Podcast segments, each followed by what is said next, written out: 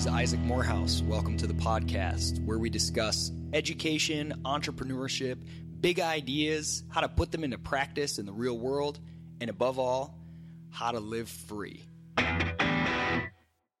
We talk a lot about entrepreneurship on this show, but not everyone is cut out to be an entrepreneur. That's a good thing. That's not a bad thing. Not everyone wants to go through all the craziness to start their own business. But if you're listening to this show, I bet you do want to have control over your own life, to have a meaningful career, to have flexible, uh, autonomous work situation, and to help build cool things. Great news. You can help entrepreneurs focus on what they do best by doing what you do best. And if what you do best is attention to details, is numbers, accounting, finance, I have an amazing opportunity for you right now Charleston, South Carolina, Ceteris, fast growing startup that is helping small businesses automate and turn their accounting processes into something that's not a headache, but is actually a delight. If you want to join that team, go to isaac.ceteris.com and get more info.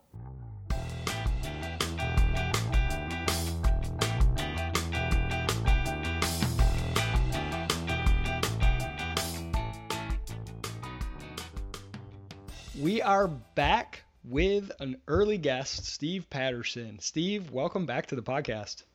Thanks, Isaac. Great to be with you. So, for those of you who um, don't remember, you should go back and listen to the episode because all of these episodes are worth listening to like three times. Um, Steve, at the time, which was probably a year ago, maybe longer than a year ago, year and a half ago, uh, had just quit his day job, so to speak, to go full time into pursuing philosophy, essentially, writing about ideas um, as an intellectual entrepreneur, uh, raising support for his work as he produced it. And since that time, Steve not only is writing great essays on his website, stevepatterson.com, and producing excellent uh, videos on his YouTube channel, but he has launched a podcast called Patterson in Pursuit, which is one of my favorites. I've only listened to probably five or six um, episodes because they always I can't like listen to them while I'm doing something else because they're pretty deep and heavy, uh, like heady mm-hmm. stuff. So I always I have to set aside time when I'm driving or you know not doing anything, uh, you know, involving focus. So Steve and his podcast has taken off. It's been incredibly successful, and you have been in the last six months ish. You can correct me there. Basically traveling all over the world to meet, mm-hmm. often doing your interviews in person with top thinkers professors, uh, researchers in the various areas that you're interested in. Things from the foundations of logic to a lot of stuff in mathematics to quantum physics. Um, and it has been quite a journey to kind of follow you and live vicariously through you scouring the planet to find out if there are any clear thinkers uh, left. yeah, well, thanks. That's a that's a pretty uh, fair assessment. Um, so yeah, I started the podcast in April, and um, since then, we've been doing a ton of traveling. We've been to, my wife and I um, are doing this together, been to six countries, um, been to California and. But, well, that uh, makes seven countries. it's fair enough. and uh, yeah, so we had a lot of interesting conversations with lots of people about lots of different topics. I try to talk about anything that I find interesting, which is a whole host of issues. So it's everything from philosophy and math to physics and religious topics. Um, and yeah, it's I kind of view it as a personal Socratic journey with a microphone. Um, and yeah. No, so your your topics tend to be. It seems like what your your, your um, you know Patterson in Pursuit and your website in Pursuit of Truth. It seems like what you're really always trying to get to is what are the core fundamental principles? Are there knowable, universal, objective truths about reality that we can get to? And if they seem apparent, why are all these people things as obvious as the law of identity, uh, for example? Yeah. If they are fundamental truths, why are there people out there who are uh, proceeding with research and ideas as if those are untrue? What do we make of this?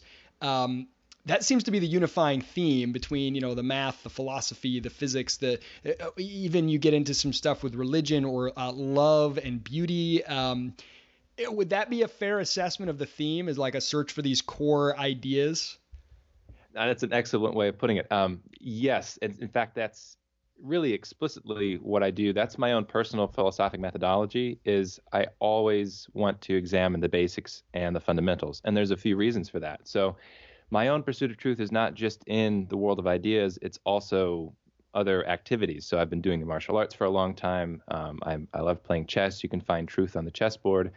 Uh, you can in, in art, in music, in all areas that I've examined. You have to analyze the fundamentals first because if you get the fundamentals wrong, it doesn't matter how much you practice, how deep you go, how much of an expert you are all of your ideas are going to be based on mistaken premises. And uh, exa- I love to always talk about the martial arts when I'm talking about philosophy because in the martial arts you have masterful, uh, you know, Aikido practitioners who've been the experts in the field for 20 years and they know back and forth all the history and all the theory. And if they have not examined other styles outside of Aikido, they're not going to realize their fundamental presuppositions are wrong. And therefore, their 20 years of, of attempted mastery is is based on some some lies. And so you see that correlated in the world of ideas all the time. If you get the basics of economics wrong, uh, you're going to make errors throughout your economic worldview. If you get the very very basics, as you're you're uh, pointing to, of logic wrong, if you don't understand the law of identity and non-contradiction, which I claim is the foundation for all knowledge in all areas of thought, then you're going to have errors permeate every facet of your worldview. And so what I have found in my own investigation is there are a limited set of certain truths, certain logical truths, um, that are true. I know that they're true. And in fact, I'd say I'm certain that they're true. And they're not very difficult to understand if you know kind of how to think about them. But there is a huge amount of people out there who I call irrationalists who deny that these things are true. They'd say, no, you can break the laws of logic. Say, how, what are the arguments that could convince somebody that you could break the laws of logic. And so I've investigated and I found a few different areas. Some come from quantum physics, some come from philosophy, uh, some come from claims of uh, religious experience. And so that's what I try to do is I try to sniff out what uh, what are the causes of this irrationalism and is there some way I can maybe clear up the confusion? And I think uh, I think I've done a pretty good job of that so far. Where where do you think that motivation comes from? Something as basic as you know, uh, the law of identity, the law of non-contradiction, um, things like you know uh, very basic almost uh, tautologies that if you if you repeat them people will say well yeah that's that's true but it's not that interesting. What's the point?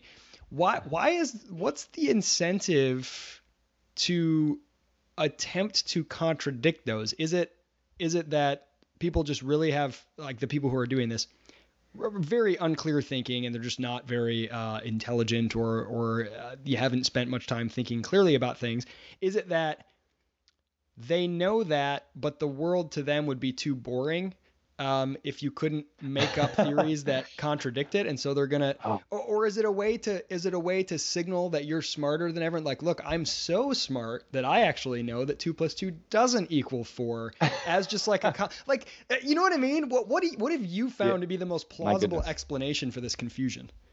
I I do not know. Um, that is, it's an incredible. Damn it! I was hoping you'd question. solve that. now, now, I have some suspicions, but I waffle between my attempted explanations because, uh, for example, so I was in California a few months ago, and I spoke with a philosopher out there who I really respect. We had some really interesting conversations, and I was telling him kind of what I just told you. I'm interested in what I call irrationalism. I'm interested in logic, and I was vigorously arguing. This was based on some uh, conversations like I even had on on the podcast um, where I was talking to a philosopher slash mathematician at Columbia who was telling me that squares could be circular and that logical contradictions in this. And so I was talking to this guy in California. I was saying, no, no, you don't understand. These people really are actually claiming that you can have a true proposition that is logically contradictory. That you that you can have true and not true at the same time in the same way. And I and I get very fired up about that. I said, this is so important. Like I got to clear this up. And he said, Steve do you really think that they understand like the meaning of their words? I said, yes, yes, I have this this argument. He said, no, Steve, do you really think that they understand what they're claiming? And I thought, well, I'm not sure. In fact, no, no, I don't think they actually understand. I so I on the one hand, I'm arguing against irrationalism passionately. On the other hand, I think it might actually be a kind of genuine confusion about what the law of identity is. Hmm. And so I don't think it's I don't think it's stupidity. I think in, in my own just put shot a few shots in the dark. I think one is a little bit like you uh, mentioned that people try to sound smart because for some reason there's this phenomena where when somebody says something and totally incomprehensible, people think, wow, that must be really deep, right? The example I like to give is, you know, the cat is sitting on the chair and the cat is not sitting on the chair. And people go, whoa, that is heavy. That like, guy wow. Must know something that I don't. Exactly. so it's, it's incomprehensible to me, but it sounds plausible. So therefore, it must be over my head. Therefore, it's smart. And I want to sound smart, so I need to say, oh, yes, of course, the cat is on the chair and it's not on the chair. I understand. If you don't understand, you must be dumb. So that's one explanation. The other explanation, interestingly enough, I haven't spoken that much about this, but I've also found irrationalism crop up in a few weird areas, just in personal conversations that I've had with people, and it has to do with um, you might call anxiety. So I've met I've met a few people who will, will be talking about logic, and I'll be kind of picking their brain, and they'll essentially say, "Look, I, I kind of deal with anxiety. I deal with uh, kind of feeling forced into doing this or that." And it overwhelms me. And if I can kind of embrace contradiction, if I can say, look, I'm not even bound by the laws of logic, that relaxes me. It calms me down. Now I have less pressure on me because everything is kind of uncertain, and therefore I feel it's like a calming effect. Now that's really interesting. I think it's I think it's kind of sad, especially when that gets imported into philosophy. But that's also one attempt to explain how somebody could argue against the law of identity. It's very interesting how, uh, and I've noticed this before in investigations into philosophical ideas. You go, you start out going to get to these core principles and truth claims and try to understand, you know, the the the logic behind various arguments and theories.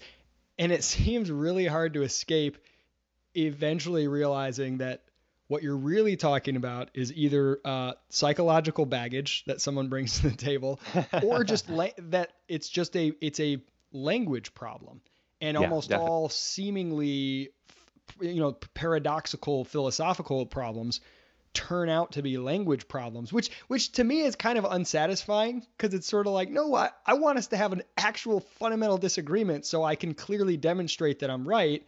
But if we just keep having to re- realize that it's just about language and redefine it, it I feel like language so is so much more like you know liquid. It's you can't nail it down. You know. That is so funny, Isaac. Yes, uh, everything you said is correct. So so I'm working on finishing up a book right now that is called Square One: The Foundations of Knowledge, and it is the most um, explanatory work. I'm trying to write a, a, basic book on logic that you could hand to anybody anywhere, and they're going to say, "Okay, I agree." There are some very limited truths that just have to be necessarily true. Like, you know, things are the way that they are, and they aren't the way that they aren't. Now, if you understand the meaning of those words, that is true. And that's what I'm writing the book out. So that's why I call it square one. Like you have to at least agree on this. But it, you're correct to say a huge amount of confusion comes from language. Um, and so people say things like, for example, here's a here's a here's a contradiction. I am tall and I am not tall. Well, that could actually be true, right? I just have to be a little bit murky in what I mean by the term. So I am tall in comparison to the general public. I'm six foot four but I'm not tall in comparison to professional basketball players. So I am tall and not tall at the same time. Ah, it's a contradiction. So people have tons of examples like that, or they give vague examples and they say, look, here's a true contradiction. And what you have to do is no, no, no. You have to unpack what you mean by your terms. You have to unpack language. So I, I see a huge amount of philosophy being just language examination. And it's so funny because I got some I get some heat from this. So I have a resolution to the liar's paradox, which I essentially say uh, so the liar's paradox is the sentence. This sentence is false. And my resolution is to just essentially say it's a language error. And if you understand the principles of logic, you'll know it's got to be a language error because there can't be true contradictions.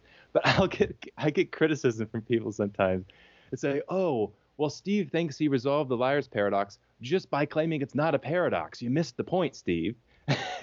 so, in other words, they're trying to say, no, no, the whole point of the paradox is that it can't be resolved, and that's the profundity of it.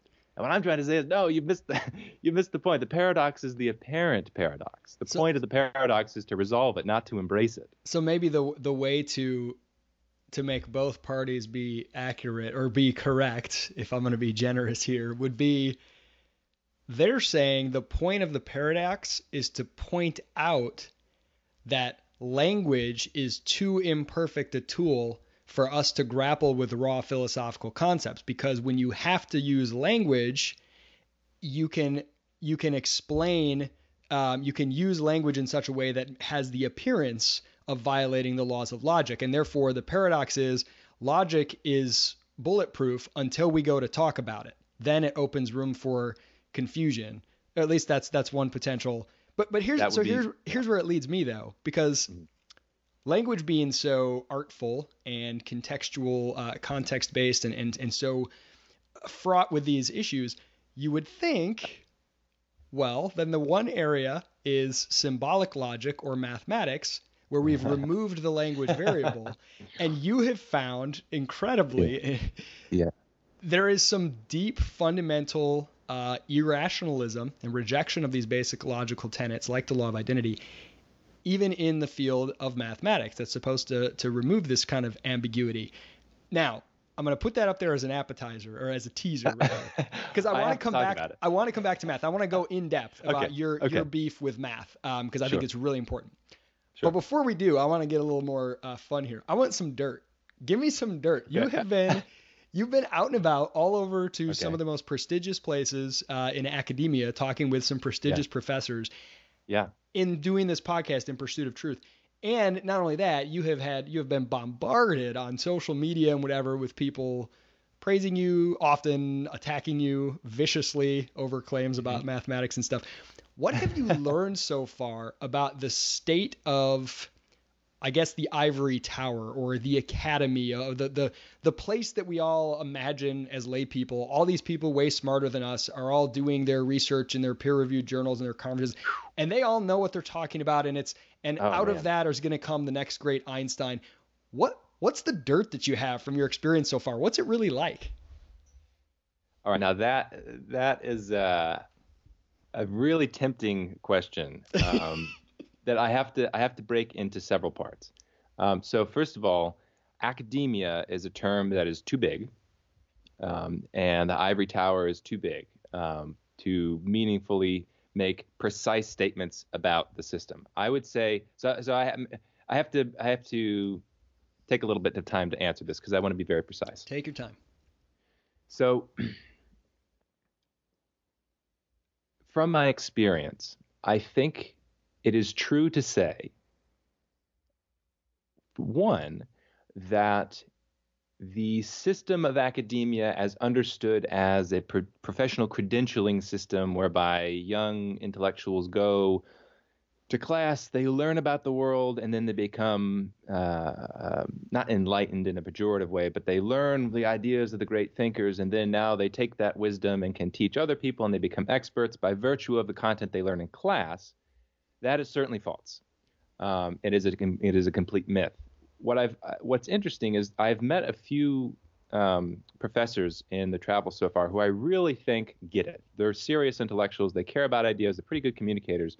And what's interesting is I talk to them most of the time. It's before, sometimes it's after the interviews about academia because they're interested in the project and they're usually they're very supportive of what I'm doing. And there's this interesting common thread.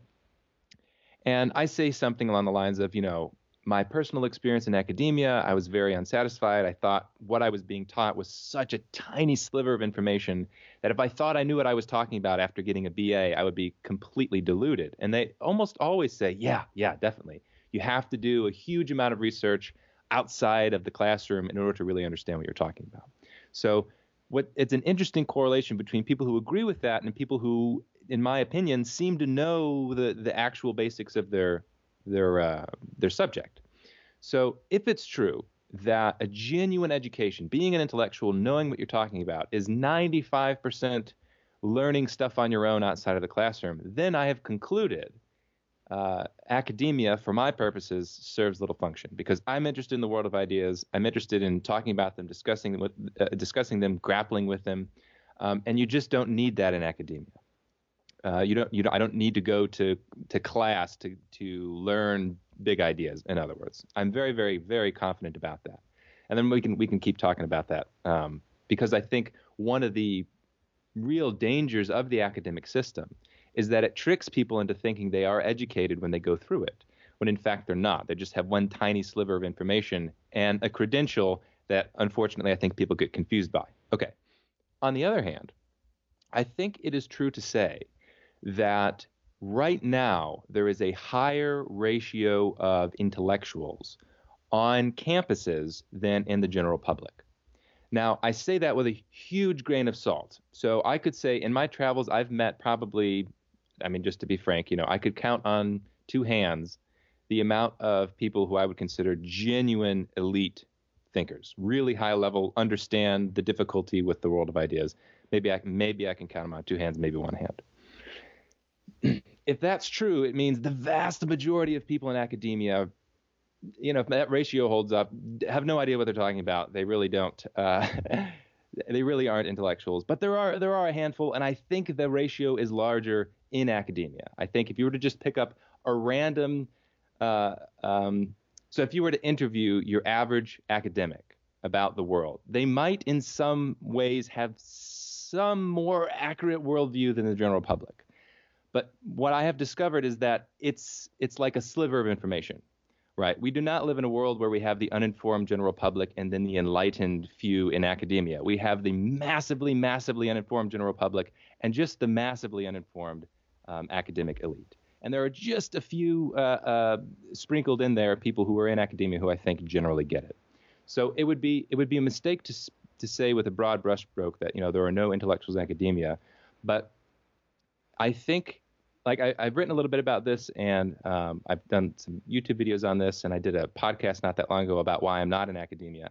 I genuinely think that those people who are interested in the world of ideas, especially young people, when they look at the system of academia and they think this is my only option, I think because of the internet, we're going to see a big um, shift. I don't think that young intellectuals are going to have to go into academia. And what I'm trying to do in my work is demonstrate to the actual intellectuals out there that look, you don't have to go into higher ed. You're not really going to become educated by doing so. The only thing that you get in higher ed is the credential, and you don't need it if you genuinely care about the world of ideas.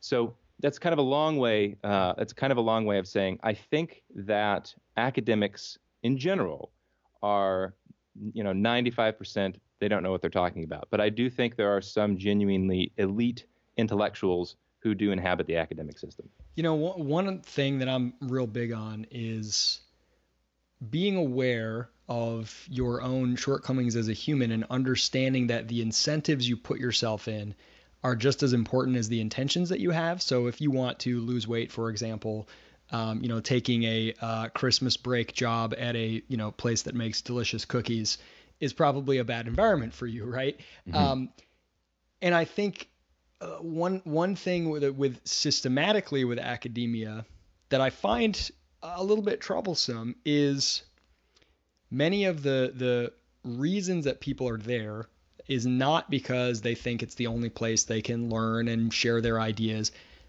but because it comes with a guaranteed paycheck. If you jump right. through the hoops, you get the paycheck, and then eventually you get tenured, and it it lets them um, it, it removes I guess like some of that skin in the game, and it removes that direct accountability, that direct link with finding an audience that values your ideas and will pay you to right. teach them or will pay you to research. Um, and if you don't have to do that, you can kind of be a little more i mean i think it's kind of a moral hazard. It's a it's a it's the intellectual equivalent of a trust fund baby you know? Hey i want you to take over the family business someday. It's really important. Oh by the way you are going to have an income for life provided for you. So you know like I, it's not that bad yeah. but and T- Nassim Taleb talks about this a lot he, he's kind of a wild and crazy guy in many ways but I, I do enjoy his take on you know if someone doesn't have any skin in the game um, the incentives for them you know, I mean, it's like this with sports, you know, so the betting line on a given sports game is going to be so much more accurate than the uh, an opinion poll, you know? Right. So, yes. So, if we're talking about the incentives, I would say very emphatically that the incentive in academia is not to produce great work. It's just not. In ter- now, great work um, in terms of clearly articulated ideas that can be understood by various people uh, that aren't just a you know a select few of specialists. um, that are engaging relevant questions in philosophy, that are engaging foundational questions. Um, the incentive in academia is publish or perish, and to a large extent, it doesn't even matter how accurate what you publish is. And now there's a there's a recent scandal that's going on called the replication crisis in academia, where a huge amount of scientific work, not just theorizing and philosophy, huge amount of scientific work is being demonstrated to not be reproducible at all, even by the people who have, you know, um, constructed the studies in the first place. They try to reproduce the results with their own methodology, and they can't do it. And it's sweeping academia. And there's a reason for this. And I think if we, we could break down the economics of it, I think it's an incentive problem, right? Academics, their incentive is publish or perish, regardless of the quality of your work, really, and get grants. Um, you have to get grants to you, you, have to get grant money to research things that most likely, and if we had a, a, a real market system, would not be researched. And I think largely because there's foundational errors in there. So this is this is why there's a there's a very strong differentiation in my mind between academia as a uh, like an economic system or as a, an establishment and the academicians. And I, I think the the academic system is not concerned with truth seeking anymore. Maybe it was, maybe 100 years ago it was, I don't know, but it isn't anymore, and I'm pretty damn convinced of that.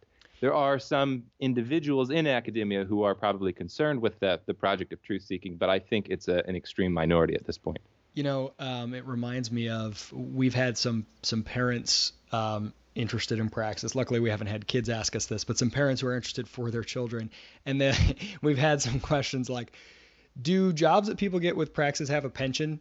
And our immediate response is, this is not a fit for you. This is not what you're looking for. And, you know, if you were to say, right. what's the next great innovative business? Is it likely to be launched by someone who uh, works, who, who got a job at a unionized, you know, auto plant and, or at some bureaucracy where, you know, pay is based on years of service and whatever? You'd say no. I mean, by, by definition, those jobs attract the risk averse. Innovation right. requires a high risk tolerance. And I think academia, there's some correlation there. By definition, it attracts more risk averse people. So those who are going to make the big intellectual breakthroughs are not likely to be found there because they're not you have to be risky and and you hmm. have to be willing to be wrong too you have to be willing like yeah. truly bold crazy stuff that would be embarrassing if you're wrong risk averse people will not do that, and risk averse people go for those jobs with guarantees, um, which which are found in academia. So the real forefront, I don't think is as likely to be there in many ways. I completely agree, and this is a really interesting um, topic because, in my mind, I have a, I often think, and after examining the foundations in various fields of thought, I have discovered what I, I think are really big errors, and I often think, how could it be that for so long, let's say errors in mathematics, have been around for a century and they weren't cleared out of academia. They weren't cleared out of orthodoxy on, you know, in mathematical thinking. And it might have something to do with the risk averse nature of academics. However, I'm not sure if what's going on is that, that um, people are just afraid to speak out. And therefore, that's why we get errors perpetuated in academia for so long or if or the much more sinister possibility which i have a suspicion might be true is that those people who are naturally drawn to groupthink who are who aren't just risk averse but in her in their actual mental processes place a huge amount of trust in the expertise of others. I think those are the people that are drawn into academia because they get the accolades from the people that they respect and they feel like intellectuals.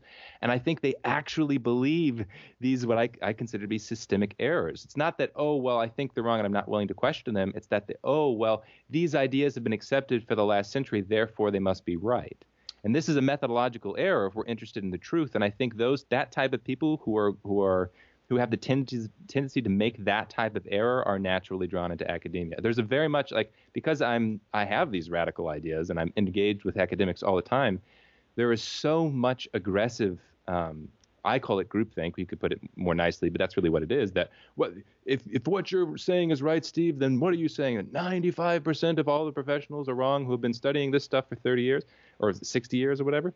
I'm saying, yes, that's exactly what I'm saying. And of yeah. course, we would all be saying that if we were talking to the professional astrologer who's been doing his work for 30 years. We, were, we would say the exact same thing about people who are engaged in maybe evangelical religions that they're so quick to disparage. That, oh, they've been the- theologians for 40 years. You think there's no God because of blah, blah, yeah. blah. Like, look, are, you, you got to disagree with 95% of churches all over the country. Exactly. It's, yeah, and so I don't make the distinction because I'm outside the system. I don't make the distinction between groupthink in the church and groupthink in academia. And if you just look at it from an outside those establishments standpoint, they look pretty much identical. It's sort of the uh, you know in in economics, the efficient market hypothesis. The old joke is you know there's no twenty dollar side uh, twenty dollar bills on the sidewalk uh, because if there is, somebody would have found them already. It's kind of the intellectual equivalent of that, you know. Like, look, exactly. we got a lot of people working on this stuff, Steve. If you're right, they would have found it already. Exactly. You, you know, I, I can't help but wonder because I'm so interested in, in radical education from the earliest age. When you look at the education system from day one, the things that get you good grades and honor rolls and rewards and your teacher liking you and recommending you for scholarships and then fellowships the whole school system top to bottom is really like geared towards creating professors and yeah. everything else it does it does with decreasing effectiveness like it's not good at creating salespeople or entrepreneurs or whatever and so the people who succeed within the education system are those who are um, really well suited to continue to go and be professors. And when you think about mm-hmm. what that means, what does succeeding at you know kindergarten, fifth grade, tenth grade, what does that look like? It looks like digesting the information that the mm-hmm. teacher gave you in a textbook written by nameless experts and because it's published by whatever academic publishing house you're just going to trust that the experts are correct so exactly. much so that getting a good grade means memorizing their answers based on their thoughts and their research and then regurgitating them, them on a test and then you are told good you now have an accurate understanding of history because exactly. you repeated somebody else's understanding and they were vetted by an academic publishing house and chosen by a bureaucrat and we've been using them for 10 years you're, you're never you're never asking those questions you're just told Steve, congratulations. You got the highest grade in the class. Therefore, you have the best understanding of history. But all it really means is you memorized one person's opinion better than anyone else, which is probably more dangerous than otherwise, you know? Yes. Now you're so you're looking at it from a systems analysis standpoint. I think that's the correct way of looking at it. You can see a methodological flaw in that establishment. And I was certainly taught that. And it took me many years to realize uh, to, to my skepticism. Like I, I feel like um, I don't know. I, I feel like I'm a, I'm a bit toxic. Like my, my intention is to corrupt the minds of people who are a little bit skeptical. Because what I'm saying is not don't believe what I'm saying. Like don't don't take my word for it. I, that's not the the correct methodology for understanding the truth. Just entertain the idea for a second. Entertain it that maybe the last century of modern mathematical thinking has been built on a contradiction. I'm not saying it's true. And if I'm wrong, good. Point it out to me. Let's laugh at me. Like I would love to realize my error, and then we'll be friends. Great, I can be part of the club. Okay, just entertain the idea and then investigate for yourself. And what you'll find, I think, is that oh my gosh, there actually is a very legitimate case to be made that all of those experts did make the same foundational error. And of course, it's not unique to mathematics. If you understand, if you have a heterodox understanding of economics, you're going to be saying the same thing. Like how how many words have been written about the importance of GDP and the and focusing on GDP and economics when there's not a really clear understanding of what GDP is, right? It's that people obsess about the mathematical abstraction rather than what the abstraction is supposed to reference. And then they disconnect, and then they're manipulating this abstraction in their heads, and it gets all wonky where you think, you know, if you have a natural disaster, it's going to be a boost of GDP, and maybe that's a good thing. It's like, what are you? What you're completely, completely off base, and it's just these foundational errors. So that's and, and the thing is, I'm grateful for my up, own upbringing because I was brought up in Christian evangelicalism, which I I was very aware for whatever reason uh, about the processes of reasoning in my particular very very dogmatic um, uh, upbringing in Christian evangelicalism.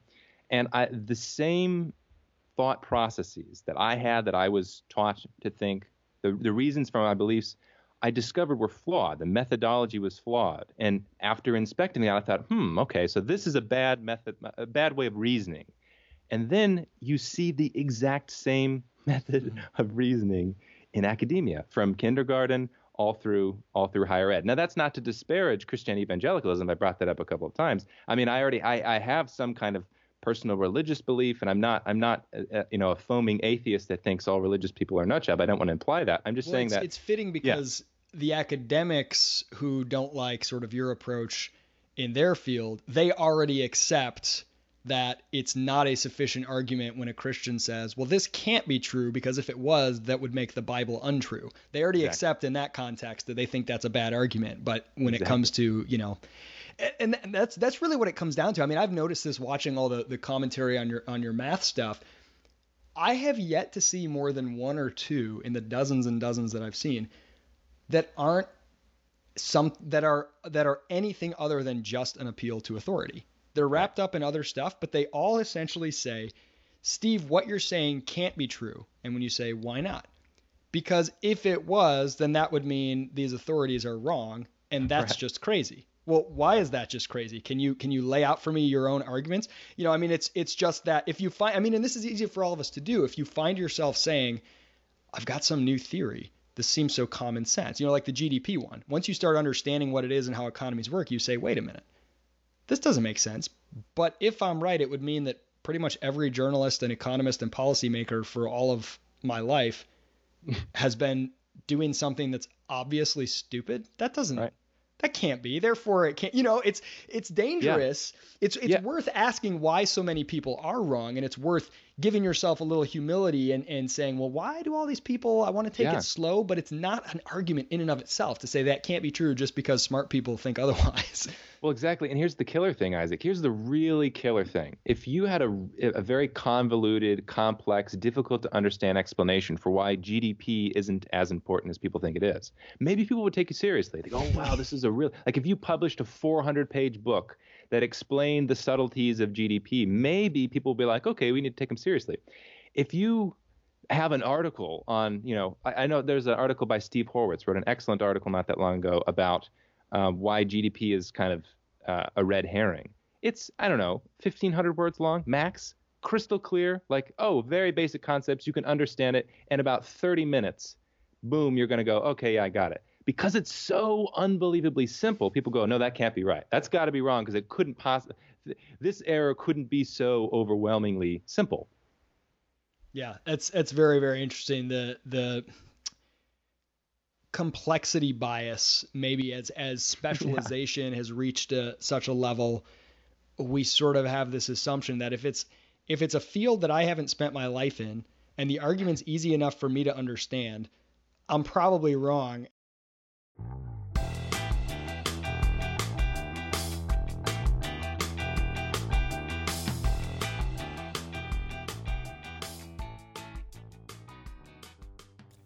how can you go straight from high school to working in the marketing department at a growing Bitcoin startup? Praxis. That's how. One of today's sponsors is Praxis, and James Walpole, a Praxis alum, did exactly that. He applied to the program right out of high school, decided to defer college for a year. Uh, he had been accepted at a few schools, jump into Praxis with both feet. He was placed at a Bitcoin company based in Atlanta doing uh, all kinds of interesting work helping small businesses adopt the technology. He loved it. He engaged with his work and the Praxis curriculum and educational experience. He ended up launching a podcast. He started blogging regularly. He started doing digital marketing consulting on the side in addition to his job. He ended up getting hired on full time after the program, as so many of our graduates do. Now he's working there while most of his peers have just finished one year of more classrooms under more fluorescent lights and cinder blocks, filling out more assignments and struggling to make it to class on time, a repeat of high school. He's been out there in the world. He already has the job that he had hoped college would help him get. Zero debt, no wasted time. He's creating the life he wants. You can too. Check it out, discoverpraxis.com. I'm not going to promise you it's easy. I'm not going to promise you you'll get in. It's a tough program, it's competitive, and once you're in, you got to be all in. It's on you to get out of it what you want. But if you show the effort and commitment, I guarantee you the Praxis advisors and coaches will help you create the life that you want. DiscoverPraxis.com. Now back to the show.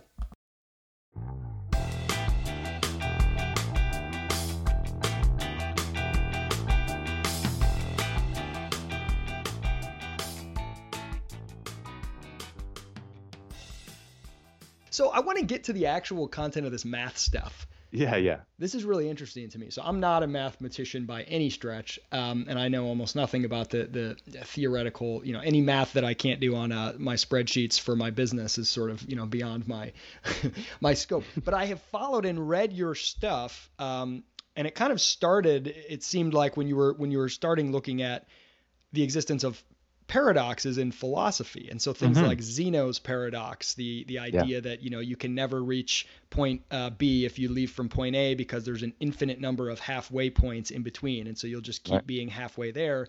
And this led you, because uh, you don't have a background in math either, this led you to this concept of you know infinity and into uh, set theory and, and different parts of calculus and, and mathematics. So give us an elevator breakdown of okay what's the core finding that you have found that you think the, the error that's at the heart of so much mathematics? Sure, there's two. So the one is about metaphysics, um, and it has to do with whether or not numbers exist in some Platonic realm separate of our conception, or whether numbers are mental constructions. That might seem like it's very abstract and not relevant, but in fact, it has all kinds of really important implications. So one is metaphysical, um, and the other is logical, and it has to do with the meaning of the term infinite or infinity. And Zeno is actually the correct place to start. So I've always been interested in like the infinite regress, infinite causal regress. Is there a first cause? That kind of thing. And then I was never satisfied with supposed resolutions to the infinite regress. And this has been going on for many, many years. But I, for whatever reason, was examining Zeno's paradoxes in the course of um, uh, looking for causes of irrationalism.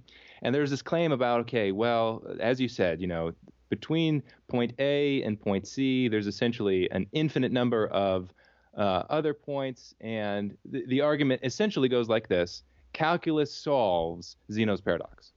That's what that's essentially the resolution, the modern resolution to Zeno's paradoxes. Calculus solves Zeno's paradoxes. And and in and in what way? Like you can get from point A to point B because y- y- Okay. So yes, the idea is as you get closer to the end point, the amount of time it takes for you to to cross that uh, distance shrinks, and it, they're supposed to ultimately um, terminate. So in other words, though you may have to cross an infinite amount of points, the relative time it takes you to cross those points decreases, and therefore there's this magic convergence that happens.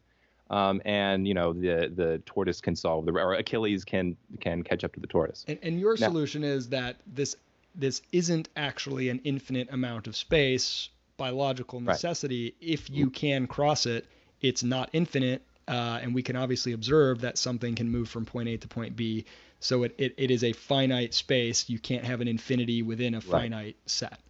Right. So um, a lot uh, when I wrote that article on um, Zeno's paradoxes, pretty much I was on a, a consistent um, uh, regularity. I was posting things like, okay, this is how we resolve this paradox. This is how we resolve this paradox. And this was it's called defending Zeno's paradox because I was saying, well, no, actually Zeno has a point here if it's true that you have to cross an actual infinite number of points to get from A to B, you can't do it by definition so of what we mean by calculus is wrong. Calculus can't just say we solved it. Well, so there, so this is this is very uh, no, that's not what I'm saying. Oh, um, oh, okay, okay. It is not true to say that calculus is wrong.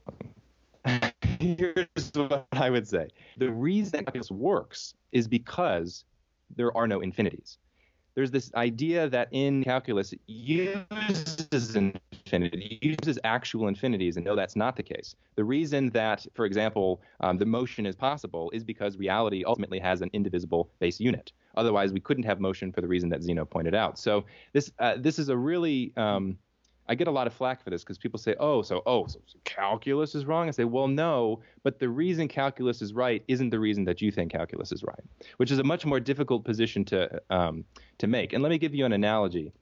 So imagine that we were talking about um, the Ptolemaic model of uh, the solar system, which what that is is essentially the Earth is in the center of the solar system, the sun revolves around it, the stars revolve, revolve around it. It's this beautifully, beautifully intricate theory um, where you can track the motion of the stars. Each uh, the motion of the stars has these little epicycles where the stars go around the Earth and then they do this little mini spin. Uh, they kind of reverse track and then they then they keep going around the Earth. Beautiful, incredible explanatory power and for lots of good reasons, people believed it for a long time. Well, though it had amazing explanatory power, the actual underlying theory was wrong. So when heliocentrism came around, where okay, the sun is in the middle of the solar system, now whoever was claiming that first, that the sun is actually in the middle of the solar system, had a difficult job because not only did they have to explain the errors of the theory of the Ptolemaic model, they also had to explain why the Ptolemaic model had predictive power and they also had to explain why their new theoretical um, uh, the, their their new theory has as much or more explanatory power. This is the same phenomena with uh, calculus. So what I have to do is say, look, I acknowledge that calculus in practice solves Zeno's paradoxes. I'll grant you the predictive power. However, the reason that you think it does that is mistaken. And we can have calculus with all its amazing predictive power and reject infinities at the same time, which is a very controversial position. So when you say infinities don't exist, give me a little more clarity on what you mean by that. Like as a philosophical concept, are you saying infinity, something that goes on forever, is an incoherent concept, or are you speaking specifically in the realm of mathematics, uh, something more tightly defined?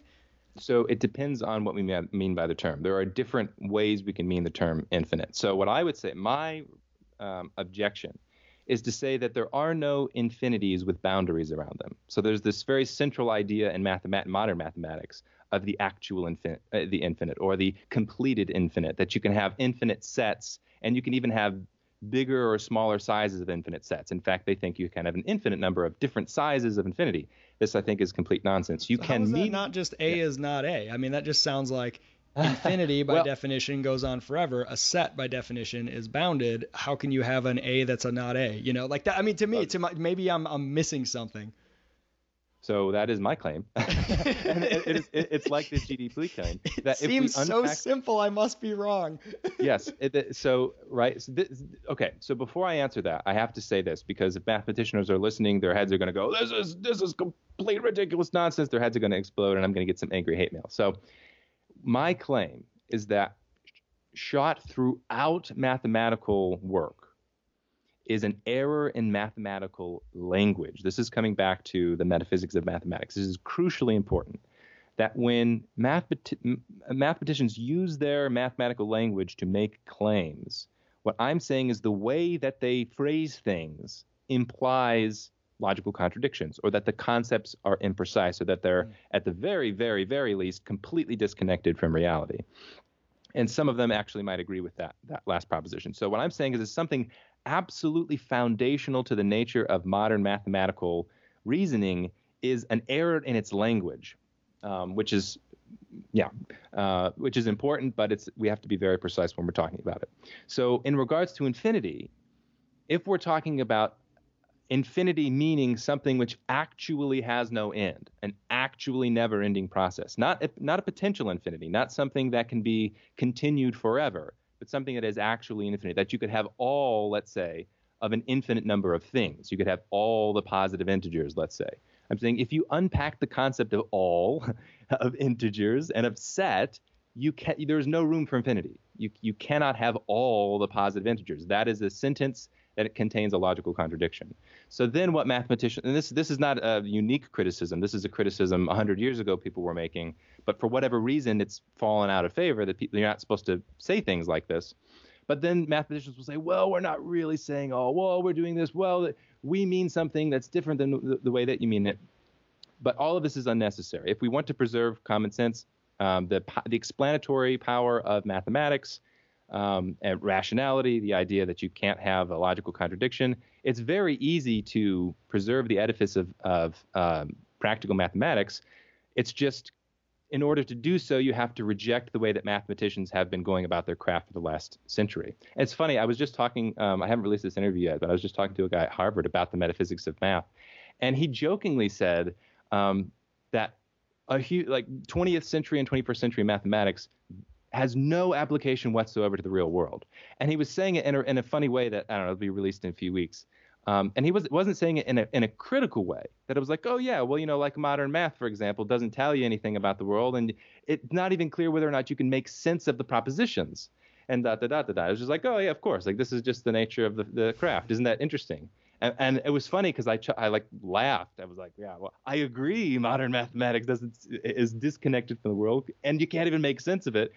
But that's a bad thing. That's a good. You know, something has gone wrong when you can say something like, oh yes, the, uh, this area of thought, you can't really make sense of it, and it doesn't apply to the real world, but it's there. It, and, and he said, um, he said, Steve, it's consistent. What's important for math- mathematicians is that it's consistent. That's the only thing. I said, well, what do you mean by consistent? He said, well, it doesn't involve, you can't prove a contradiction um, within the system.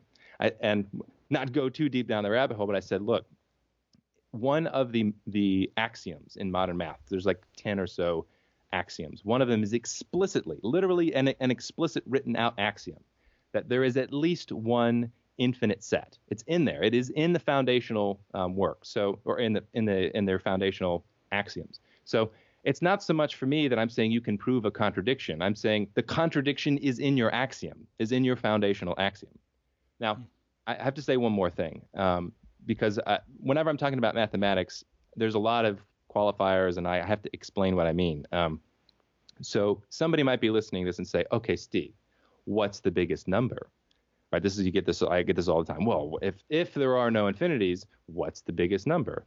So this is this question reveals the metaphysical mistake I think that permeates mathematics. Is people think numbers exist separate of our conception. The appropriate use of the term infinity is to say there is no inherent limit to the size of number you can conceive. That's what that. If I were to say there's an if I, were to meaningfully say there's an infinite amount of positive integers, that's what I mean to say. There is no inherent limit to the size of the number that you conceive. In no way does that mean there exists an actual infinity separate of my conception of it.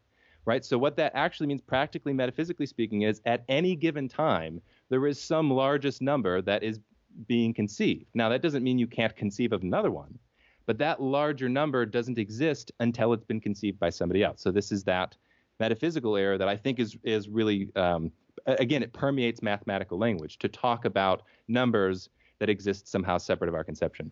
Does that uh, this is really interesting to me because in some ways would that kind of thinking challenge um, the materialist worldview in, in by in some sense being a mind over matter uh, approach where where it says that conception is really the, the mental process that that um, you know a number itself and again we're not talking about a, a physical good necessarily but even mm-hmm. just the arrangement of so so the the typical scientific approach is reality is out there it's this thing all aspects of it the laws of nature and all these things for us to discover. Um, and even things that are non physical in some sense are sort of seen as out there for us to discover.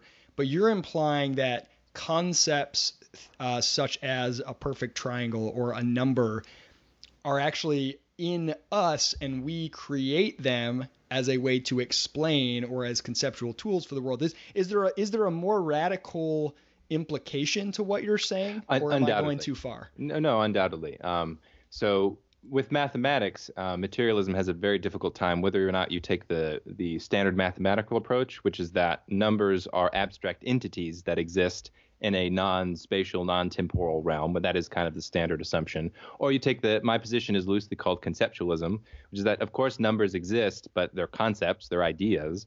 Um, and then there's one more possibility, um, which is the nominalist position, which is that numbers don't exist at all. They have absolutely no existence. So when we say the number three, it doesn't re- actually refer to anything. So my position, actually, it sounds radical at first, but it's interesting that we give this. Yeah, it, I agree. It sounds radical at first. However, my position is that mathematics essentially is a language. So this the stat the uh, the ontological status of numbers is the same as it is with words and sentences. Ah, so if so I were we to say, don't escape the language problem when we move into math. Uh, well, right. So when I say so, like the, this is an example I give all the time. You know, Harry Potter. You know, does the concept of Harry Potter? What is the ontological status of Harry Potter? Well, you have the Platonic explanation, which is that it is a, a, concept that exists separate of its conception, that we, we are conceiving of the object of the Platonic form of uh, Harry Potter, which is funny, by the way, because I thought this was, I think this is kind of an absurd idea to think that concepts exist like Harry Potter in all of his forms and all of you know his different shapes of his glasses and different styles of hair and all those conceptual differences has an actual existence separate of anybody's conception of it. I think is crazy. Would, would that be sort of the in modern times sort of a Jungian like like there's this yeah this archetype and we sort of the J.K. Rowling tapped into uh, knowledge of an existing archetype it could be. I I not I don't know that much about Jung's okay. philosophy. Ne- neither um, do I. I just say stuff. well, so this is interesting because this position is is actually I think the, even the standard position in philosophy, believe it or not, because I had a couple of conversations when I was at Oxford where I was talking to people specifically about this issue, and like you can listen. To, these have been released. At least one of them has been released. He was saying, yeah, yeah, of course, of, in some thin sense, of course, um, you know, some I gave the example of imagine somebody misreads Harry Potter 10,000 years in the future, and they think that you know, uh, you know, Harry Potter has square glasses, right? Nobody had ever thought up into that moment that Harry Potter has square glasses. So that concept of Harry Potter having square glasses, right now, if nobody were to have thought of it, it still has it would have some type of existence. He said, yeah. I was like, what? That's crazy. Okay, so that's one that's one possibility. When we're talking just about language and concepts. The other possibility is to say that Harry Potter does not exist, the nominalist position. That Harry, the term Harry Potter does not refer, absolutely uh, doesn't mean anything. This is also, I won't go into it. Again, this is the conversation I just had a few days ago. Um, it's an interesting position. I'm tempted by it, but I don't think it's the case. What seems obvious to me is that, of course, Harry Potter exists, but he doesn't exist separate of our conception. Harry Potter doesn't have some spatial existence that he's taking up, unless you're talking about Daniel Radcliffe. You can say true and false things about Harry Potter, talking about a concept in my head.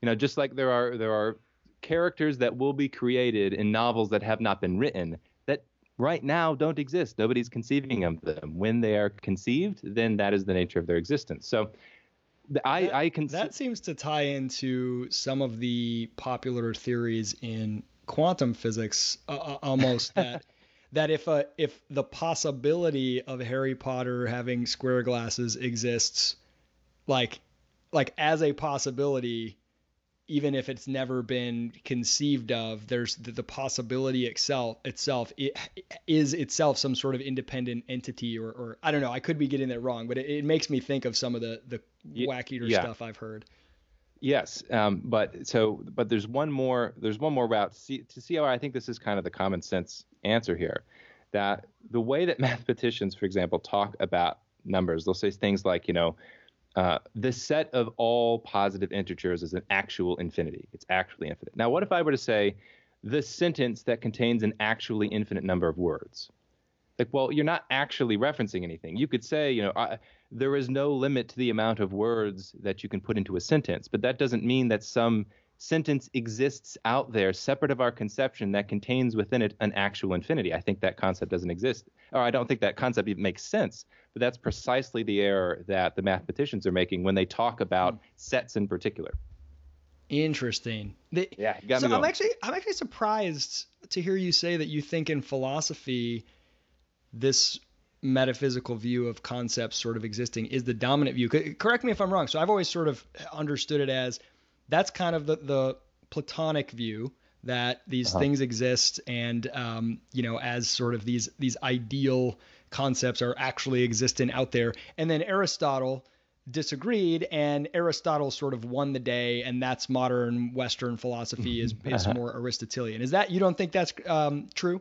Well I, I don't know. And, and in fact i only say that. I would not I never have claimed that prior to six months ago. But I only say that because of conversations I'm having with academics, where when we talk about these ideas, they'll they'll say these things. Which I, and it's funny because this this I asked his name is Timothy Williamson. He's a very well respected philosopher in Oxford. In fact, I thought he had a lot of really great things to say. He was one of the one of the interviews I thought, wow, this guy really grasped logic for the most part.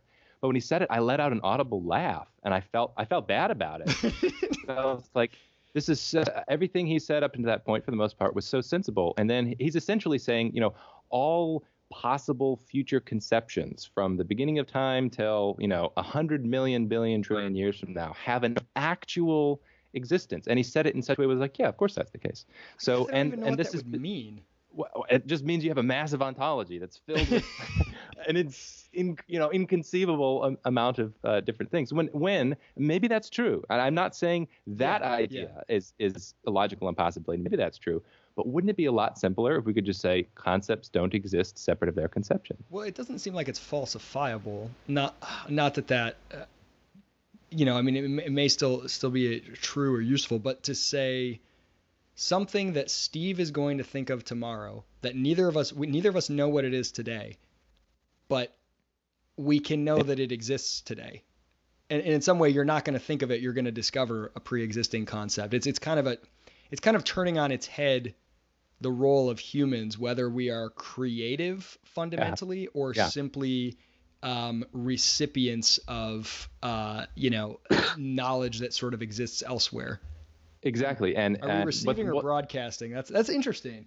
Yeah. So um, what they'll say. So I was talking to a, a philosopher in Atlanta about this. What they'll say is, well, when you reference the concept that Steve will think of that we don't know right now, well, what are you talking about? How can you talk about it if it doesn't have some type of existence? And again, I think this is just a confusion about language. It's just it's an it's a it's it's a fair point to say we're acting as if such a thing exists beforehand by referencing it, but I think you can resolve that fairly clearly without thinking that it has some some actual ontological existence in the present.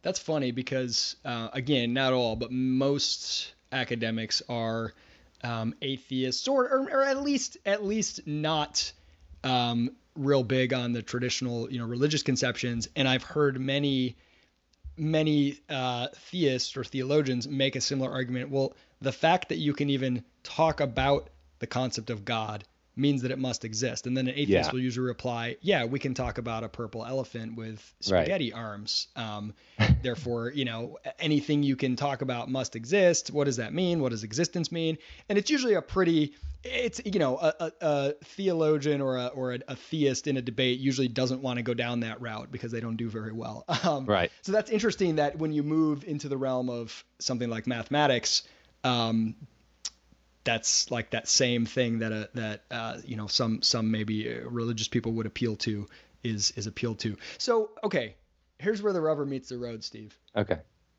Why does this matter?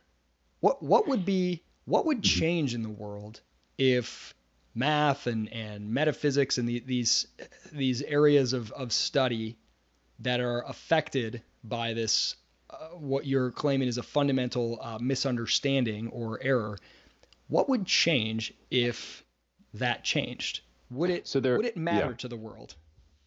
Yes, greatly. Um, and there are a few reasons why. One, errors including infinity, not necessarily in metaphysics, but infinity, are imported into other areas, like in um, physics, for example. You have lots of different areas, like in string physics and uh, or in string theory. People talk about um, infinite magnitudes, infinite densities, and even even um, yeah, uh, so, that, so Infinity, they kind of say we've received this from math. Math yeah. got it right, so let's build on it. But they might be building well, on something that isn't right. I wouldn't necessarily say they received it from math, but what they would, I think, what the idea is that there's no um, incoherence involved because infinities have been accepted into mathematics for the last century. That's at, that's at least the way that I would put it. So there are other areas that import infinities, and in, just in mathematics, I mean, there's tons of fields, like in topology, for example, where the idea of infinities is everywhere. And there's, if what I'm saying is true, that there are no actual infinities, a great deal of different areas in modern mathematics are largely based on on the error and can't even be revived. Something like set theory, I think, can be revived. You just exclude infinities from it, and you can work from there. But there are other areas where just completely, completely would be destroyed. Um, but the more that's not nearly as important as this. That at least in the modern world, in my lifetime and the people that I have spoken with, lots and lots of people and students that I have spoken with, there is a rampant culture of irrationalism that says you can't know truth. There is no such thing as truth. You can't have certainty. That's dogmatism. That's religious fervor. That's not scientific. and it's very much anti-intellectual. And what happens, this happened to me, and I think it's happened to a ton of people, is when you when you're skeptical of that, and you think, well, surely that two plus two equals four, right? I got to be able to know that. And therefore, if I can know some things, why can't I know other things? Well, it, what people will do is draw from the work of um, mathematicians, and they'll draw from even the work in quantum physics, and they'll draw from um, other areas to try to prove that human reason is foundationally flawed and you can't know anything. And that is not just purely um, esoteric, and it's not just affects those in higher ed. I think it permeates throughout every aspect of our culture. So, for example, there are, without going into detail, I would say there are certain, um, how to put it nicely, cultural groups, let's say, that I think is this is even correlated to political um, ideology and political affiliation, which this idea of relativism is very, very, very deeply entrenched. And because they say there is no such thing as truth, it has ethical claim, uh, ethical implications. It has political implications. It has personal identity implications when you think, look, my truth is my truth. It's not your truth. You just have to accept.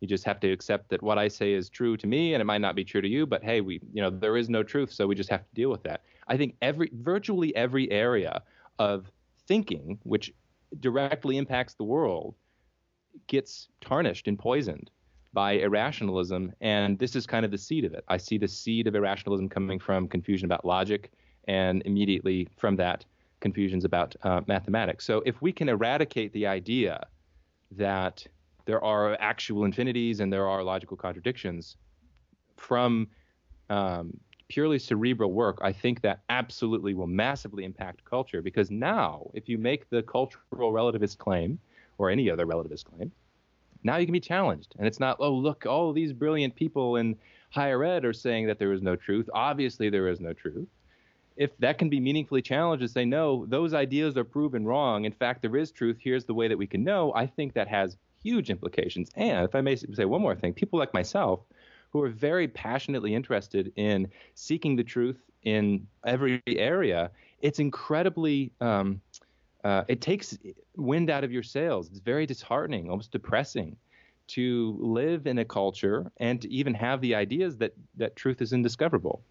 So it's like uh, it just takes all the gas out of your engine when you think this is an entirely useless project. There's no hope either for me to know the truth or for other people to know the truth, for us to communicate and discover truth.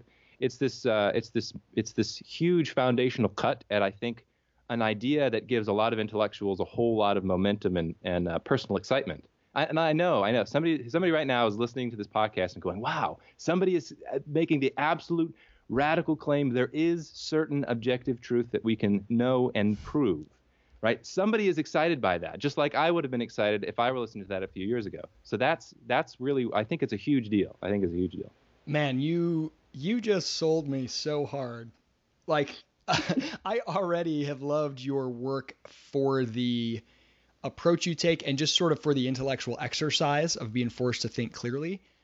But i think you just articulated, now I get what you're doing at a level that's so much deeper that's truly inspiring to me because I'm so fascinated in individual freedom and fulfillment. And when you think about all that you need to show that something's true is to show that it already exists. So if someone says there's nothing, there's no truth, there's no universal objective, you know, anything we can understand, if you can show, look, here's one thing, here's one thing we can say is always true and it's knowable and it's understandable. You have now shattered that entire worldview. And to me, it, it opens up genuine optimism. Yeah, I know you think of yourself as a pessimist, optimism and, and forward looking opportunity, possibility. Well, if that's true, what else can we know? What exactly. else can we do with that knowledge? What else is possible? There's there's actual progress that can be made. We don't just slosh around in the muck.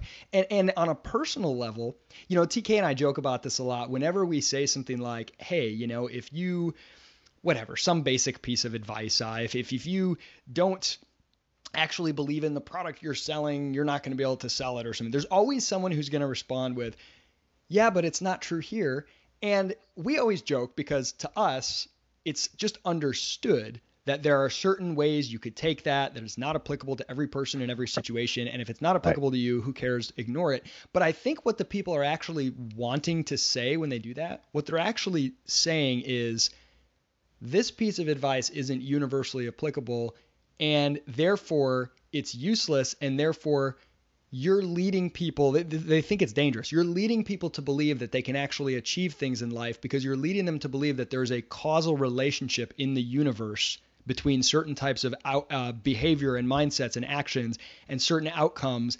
And that's just not true. It's a random roll of the dice. Life isn't mm-hmm. fair. I want an excuse to basically be unhappy and not take control of my life. I mean, I'm, I'm maybe being uncharitable, yeah. but I think I think what conscious or not, that lies at the back of many of those criticisms for everybody who says, here's a way to improve your life. You know, get up earlier and do three things that make you feel healthy or whatever. There's going to be someone who's going to chafe at that not because of the specifics in the advice, but because of the implication that there are things about the world that you can actually know and exactly. there are ways to bring about effects that are consistent and that will work if you try them. And I think that scares a lot of people and they'd rather have the the ability to maintain their victimhood or their belief in the fundamental senselessness or unfairness of the world and it's all just an incomprehensible mess.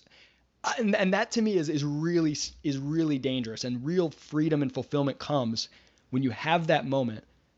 You can know something you can do something. There are, it's not all random. You know, I right? think that's really empowering. So I, I love, you, I love what you get it, Isaac. I mean, that was awesome. Look, so well, we can we can sum all this up in, in two words that I find profoundly, profoundly inspirational and like soul invigorating for me. Truth exists. now, if that's true, if what I'm saying is true, then it has incredibly massive implications, not for just how you live your life, but it also implies necessarily that this next sentence is true. Lots and lots of people, therefore, must be wrong. Right? If hmm. truth exists and you can know it, that means anybody who disagrees with a known truth is wrong. Now, if that's true, immediately it throws you into the, this world of oh my gosh how am i supposed to sort through this stuff? Okay truth is actually discoverable. All these different people are claiming these things. Maybe i can know they're right maybe i can know they're wrong. What are the what's the methodology through which i need to i need to sort through these things? It's much easier to say ah the pursuit of truth it's a waste of time. You can't know truth. And now you don't have to do any of the work. You don't have to be incredibly distressed by the idea that maybe you're one of those people that's wrong. you can just sit back and sit on your hands and go, well, you know, whatever. Every life is gray, everything is blurry. You know, I can't know anything about anything, and, and I'm just going to do what I want to do. No, I think the soul invigorating thing is to say, no, truth exists and it has gigantic implications. Oh man, as an entrepreneur, the first thing I think when you say, and that means a lot of people are wrong, is that means there are tons of business opportunities. yeah. you know, any anytime a great number of people are wrong about something, um, there is an opportunity to be right. And if you're genuinely right, there's an opportunity to gain from that, whether financially or, or as, as you know, in many ways, um, being an, an intellectual uh, pioneer in something. So I, I love that. I love the sort of opportunity, the optimism that that fundamental principle you're fighting for brings about.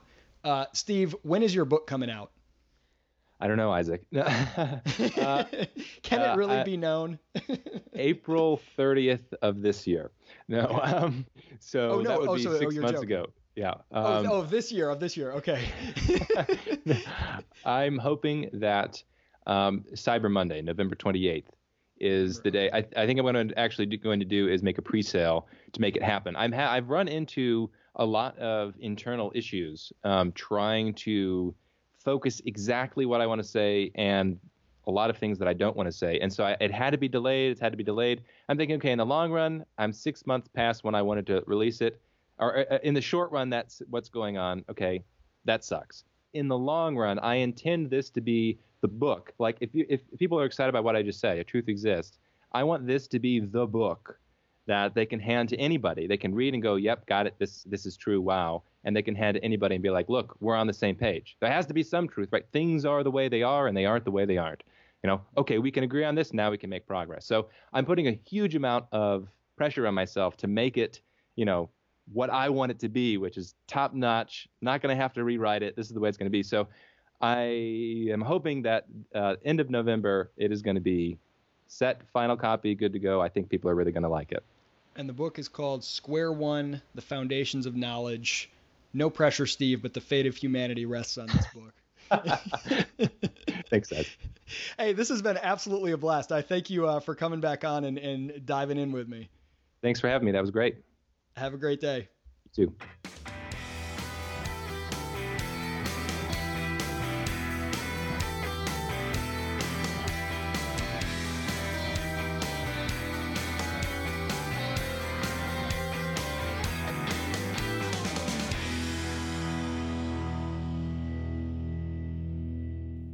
Hey, if you're a fan of the show, do me a huge favor. Go to iTunes, give it a rating or a review. A rating is only a simple click of a button, or if you're on your phone, a tap of a finger. And it will help people find the show a lot easier. And if you have a little extra time, write a review. What you think about the show? Honest opinion. That stuff goes a long way in giving more exposure to the podcast. What do you get out of all of it? You get the pleasure of knowing that as more people start listening, you get to say, I was there first.